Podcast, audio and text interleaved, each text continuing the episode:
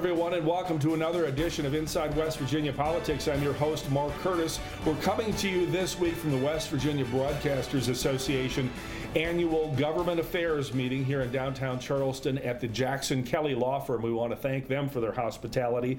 And I have the honor of introducing our first guest this week. He is Chairman Ajit Pai. He is Chairman of the Federal Communications Commission. Most of you know it as the FCC, the, the organization, government organization that regulates our industry. I want to talk about a lot of different subjects, and, and we thank you for being with us today. Thanks for having me You're a on. busy guy, and you've been to West Virginia before, and we appreciate it because we have a lot of issues. Broadband, especially rural broadband. Everyone knows we have a problem with internet connectivity and a cell phone droppage in the state. Maybe we might be the worst in the nation. What's being done at the FCC level to address these problems to get everybody online and connected in the Mountain State? Well, the top priority for the FCC has been closing that digital divide, that gap between Americans who have access to the internet and those who don't. And this isn't just a professional responsibility for our agency, it's a personal calling for me. I grew up in rural Kansas, so I know what it's like when you grow up access to some of those technologies. At the FCC, we have two basic tools in the toolbox. One is to modernize our regulations to give companies a strong incentive to deploy that next generation broadband infrastructure. And the other one is our Universal Service Fund, which is a, a fund of about $9 billion each year that we were retargeting to unserved parts of the country. We want to make sure that every American, especially folks here in West Virginia, get access to that technology. And the Universal Service Fund is an important way of doing that. You had a great quote in your biography on the FCC website where you said, you know, a great idea, the only thing that's standing between a great idea and an ex- execution is a good internet connection. And that's Yeah. true. In the, in the day, you know, this is something 20, 30 years ago we didn't have, and now it's it's the way of doing business in the world. Absolutely, and I had a chance to see that for myself here about a year ago when I visited a couple pla small towns in West Virginia.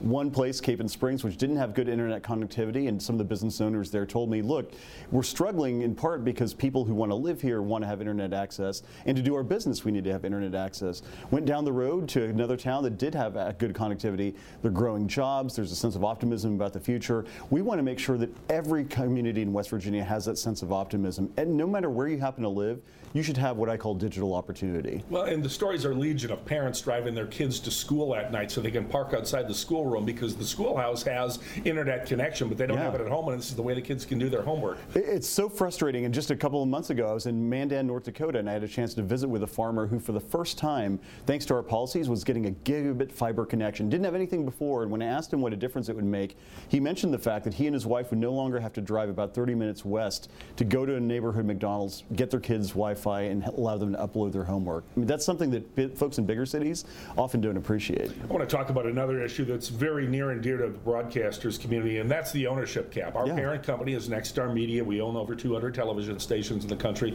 A lot of folks probably don't know this that ownership is capped as soon as you reach a level of a number of stations that serve 39% of the U.S. population. You can't own any more stations. And we're hoping that gets removed. A lot of broadcasters are because there's no cap like that on Facebook or the internet. Where does it stand in terms of trying to raise the ownership cap?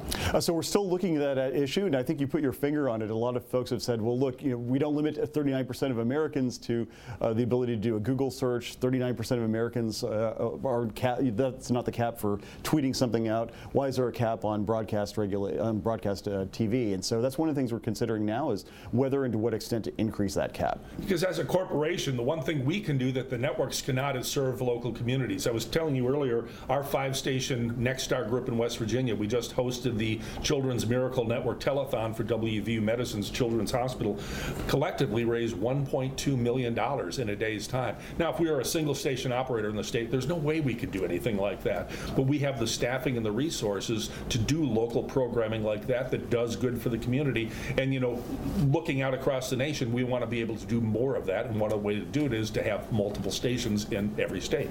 And to me, that highlights one of the best things about broadcasting is the fact that you are so local. No matter what market you're competing in, you're responding to the needs of your community, and you go above and beyond through initiatives like that, helping people and in a way that very few other sectors of the communications economy really do. Well, we loved it. It was, it's, you know, it's to, to us as broadcasters to be able to, and you look at those children who are ill, suffering from cancer, certain injuries, and to know that we're helping them and helping their parents is a, is a a big thing for us, and we want to do more of it.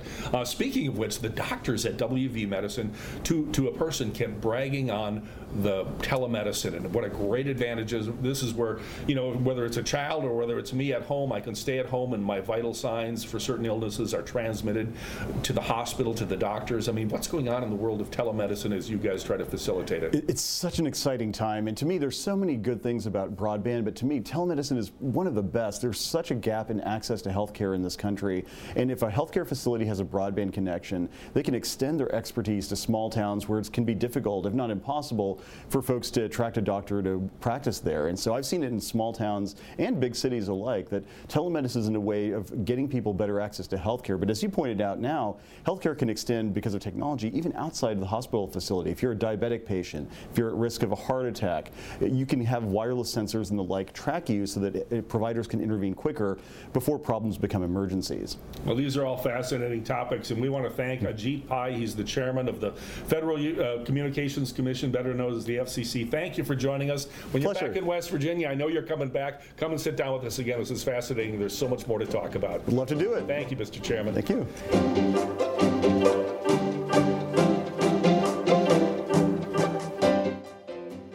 Coming to you from the West Virginia Broadcasters Association annual Government Affairs meeting hosted by the Jackson and Kelly Law Firm here in downtown Charleston. We want to thank them and introduce our next guest, Senator Joe Manchin, Democrat, West Virginia. Thanks, Great Mark. to have you on the Good to be with program.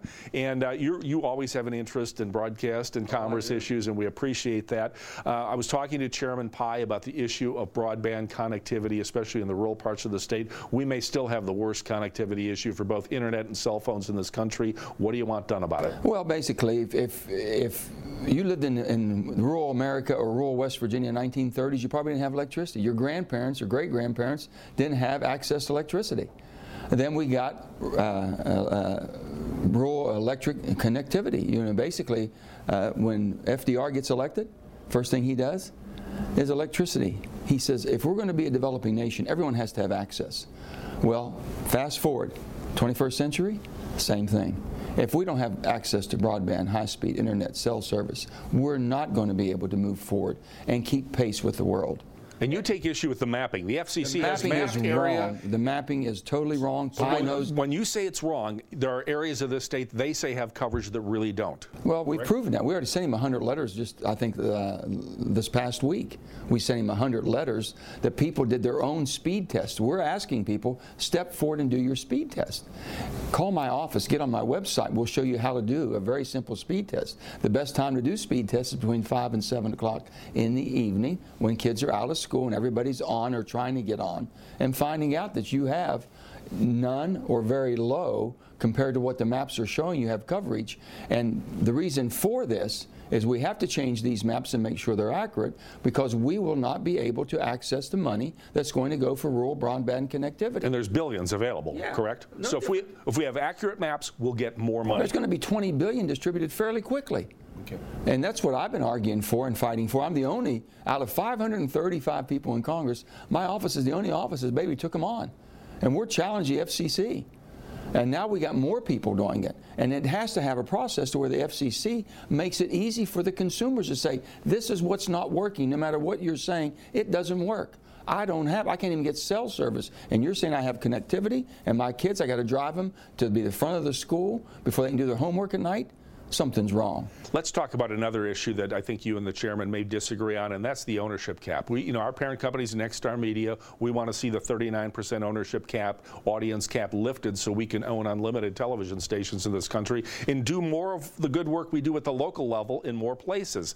Um, there's no restrictions on the internet. There's no restrictions on Facebook. Why, as broadcasters, should we be capped at 39%? Here's the thing about 39% cap, okay? When they took off the fairness doctrine, and now you're saying, what's the fairness doctrine? We never knew we had one. Yes, we did. Up until 1997, there was basically a doctrine, fairness doctrine, that the FCC enforced on you and every other station that basically you had to show both sides of the story. You couldn't have one media center going far left or far right as we have today, skewing the whole process and basically dividing our country up and dividing the people to take sides.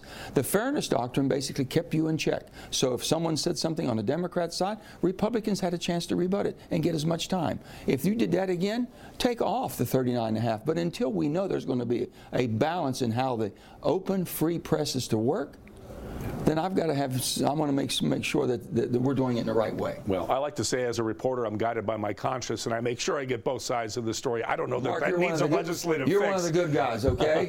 we all know it. All right, we're going to use that in a promo. We want to thank Senator Joe Manchin. You've been very supportive of the West Virginia yeah. Broadcasters well, Association. Free press, without the free press, you don't have a democracy. And without democracy, you don't have freedom. Yeah. So support and defend the free press. And that's why we're trying to show, shine a light on that situation Absolutely. up in Clarksburg at the VA. And, and you, I know you're working to get to the bottom of it. So we'll get we. to the bottom. All right. We want to thank Senator Joe Manchin again for joining us. We're at Jackson Kelly Law Firm. We'll be back with more of Inside West Virginia Politics after this break. Inside West Virginia Politics is brought to you by AARP West Virginia, your ally for real possibilities in the Mountain State. And welcome back to this weekend's edition of Inside West Virginia Politics. We're going to talk about Campaign 2020. Senator Shelley Moore Capito, Republican of West Virginia, will have a primary challenger. Let me introduce him right now. He is Republican Allen Whitt. Allen, great to have you on the program. Glad to be here, Mark. Uh, why are you taking on Shelley Moore Capito? Well, we need a true conservative uh, as an option for our principled voters in 2020 on May 12th. And uh, Senator Capito's record would be surprising to many of those principled voters. How so? Well, most people think that she's uh, an avid pro life supporter, but her record shows that she's actually quite squishy on that. And uh, my lifetime has been spent working on issues to defend the unborn as well as various other topics. Tell me about the organization you're president of here in Charleston. I'm the president of the Family Policy Council of West Virginia. So we defend faith, family and individual freedom at the Capitol and all over the state. So I'm really a citizen of the of the interstate of West Virginia. I travel almost all the time, uh, city council meetings, organizing volunteers. I recruit candidates for down down ballot races, and um, our goal is to make sure that people can not only uh, have their beliefs, but they can live according to those beliefs, not just in church, not just at home, but also in their places of business. I got ahead of myself a little bit. You know, I'm a political guy. I started asking the political questions. Tell us something about your background. Give us a little 30 second biography of Allen Whitt and who you are, where you're from, and all that. I was born southwest of Mingo County, about a morning's drive. If you leave at breakfast, you could be at uh, my parents' dairy farm, uh, my grandparents' dairy farm, uh, by, uh, by lunchtime uh, at the tail end of the Smoky Mountains. And so I'm, I'm a country boy at heart. Um, I I was fast as a high school kid, so I won a state championship in the hurdles. It allowed me to go to college, and while I was there, got involved in my first uh, political activities, and it has brought me to West Virginia, back to Appalachia, and so for the uh, for the last six years, I've been the president of the Family Policy Council. Okay, we should mention we have a little rivalry going on here. You're an Auburn University graduate. I'm a University of Florida graduate. We didn't know that until uh, like 30 seconds before this interview. So. Just as long as you don't chomp at no, me. No, I'm not going to do that. Maybe with a couple of the questions. what, what, what are some of the issues? I mean, um, you know, I, I think you're, you're right. Uh, Senator Capito is one of those uh, on the Republican side that's that's willing to reach across the aisle, uh, oftentimes, and try to work together with the other side if need be, as Senator Manchin does as well. How would you be different? And, and pinpoint a couple of issues where you would really do different things than she has done. Well, when, when Senator Capito was first elected 18 years ago, um, she was probably the very best representation that West Virginia could elect. Uh, to, uh, on the Republican side. Uh, but West Virginia has grown far more conservative than Senator Capito's voting record. Uh, and I am um, uh, the kind of individual that I'm not interested in accumulating wealth. I, I work for a, a nonprofit charity. Uh, my goal is to be able to serve, to serve the people of West Virginia, to make sure that the, the things that drive the economy are the small business owners. Uh, yes, we have to protect our, our petroleum assets and we need to get every bit of that coal out of the ground, uh, which powers our cell phones and, and these lights in the studio. Uh, we absolutely need to do that. We need to pre- protect that. We need to protect our miners. We need to protect the pensions of those who, who have gone underground for, for years.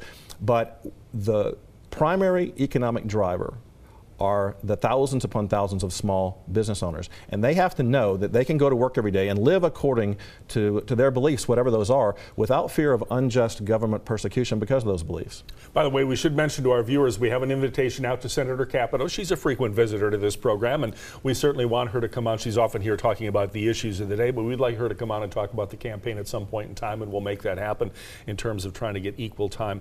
What else out there? As you look across West Virginia, what, what do we need to be doing that we're not doing? Well, the Constitution guides us, and we must protect that at all cost. And uh, though I am a proponent of the First Amendment, the Second Amendment, which allows us to bear arms, uh, must also be protected because the Second Amendment pr- protects all of the other amendments. And just recently, within the last couple of months, uh, when asked whether or not she would be in favor of the new red flag laws, red flag laws being um, the, uh, the concept that anyone could just raise a red flag if they thought someone had a gun and might be uh, of a concern that individual could uh, have those weapons removed, perhaps even incarcerated without due process.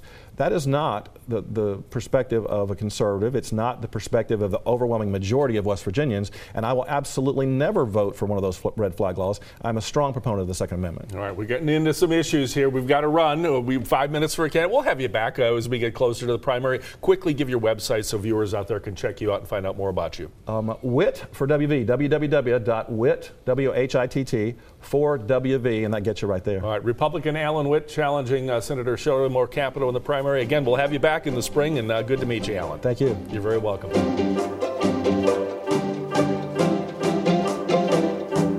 Senator, thank you so much for being here with us. Great to be on, Adrian. Thanks.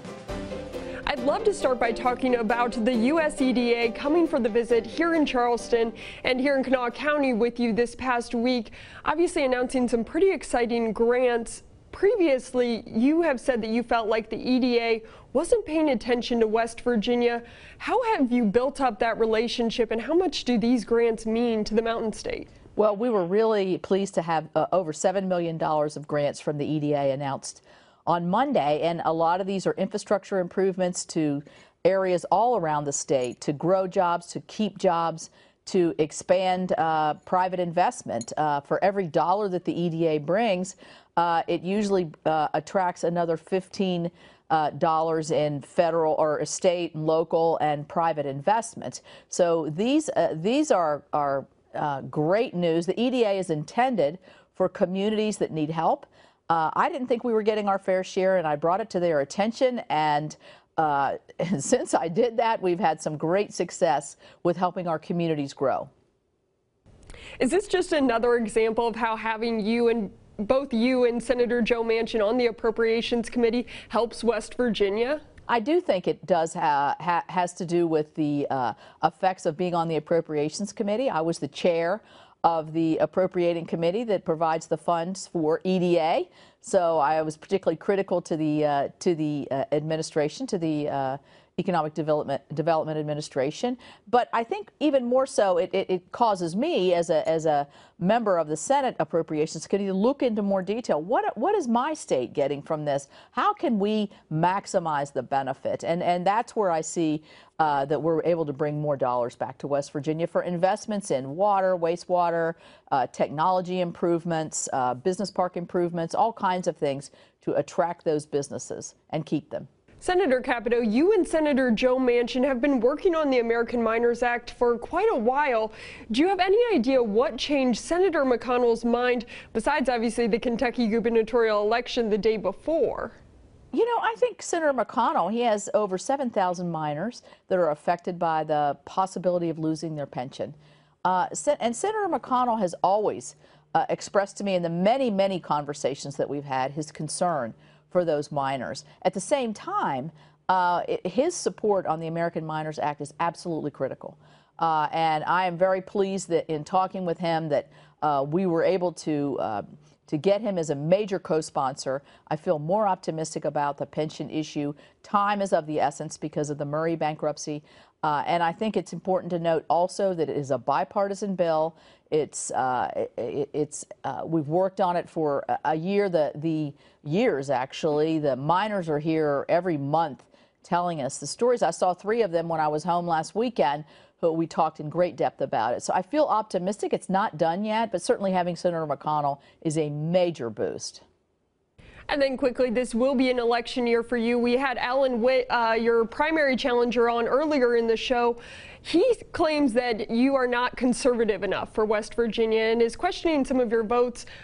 Ultimately, what are you saying to your constituents out there who may be questioning if you are conservative enough? Well, I think the, the voters of West Virginia know me very well. And uh, certainly the Republican voters know me well as I've built the party and we've been able to take majorities in the House and Senate in West Virginia and all of our congressional offices. Uh, my conservative record is, uh, I think, extremely uh, well known. I, I, have a great rating with some of the conservative uh, uh, organizations. I have certainly with President Trump been with him every step of the way. And uh, and so uh, you know I'll stand on my record and talk about it all day long with with whoever. But you know I have a I have a, uh, an, a, an, obligation to consider uh, bills that come before me, and I'm going to do it every time. People want me to think about what I'm doing, but my consol- my conservative upbringing and my conservative record speaks for itself. All right, thank you so much, Senator Shelley Moore Capito. Obviously, a very busy time in Washington for you right now. Appreciate your time as always. All right, thanks, Andrew. Thank you for listening to this week's episode of Inside West Virginia Politics. You can hear more from state, local, and federal lawmakers each and every Sunday morning on WOWK TV in Charleston. WBOY TV in Clarksburg, WDVM in the Eastern Panhandle, WTRF in Wheeling, and WVNS in Beckley. You can also find a new episode of the Inside West Virginia Politics podcast right here on this feed every Monday morning. If you like the show, make sure to leave a review on iTunes, Google Play, Spotify, or wherever else you listen to podcasts. Inside West Virginia Politics is a Nexstar Media Group production hosted and managed by Mark Curtis, produced and edited by Stephen Shaw, Craig Poole, Rick Johnson, and Micah J. Carpenter. Inside West Virginia Politics is recorded and edited inside the studios of WOWK TV in Charleston, West Virginia. All rights reserved.